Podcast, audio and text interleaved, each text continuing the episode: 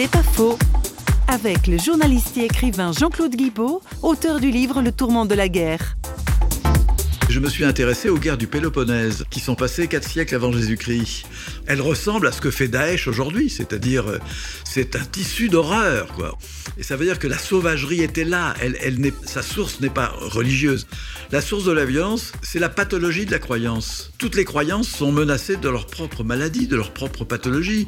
L'athéisme, la croyance philosophique, la croyance idéologique, elle est menacée de sa propre folie. Et c'est pour ça que je me suis tant attaché à cette phrase magnifique de Simone Veil qui dit il faut avoir le courage de regarder en face les monstres qui sont en nous.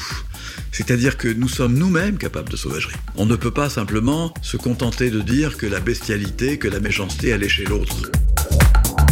C'est pas faux, vous a été proposé par parole.fm.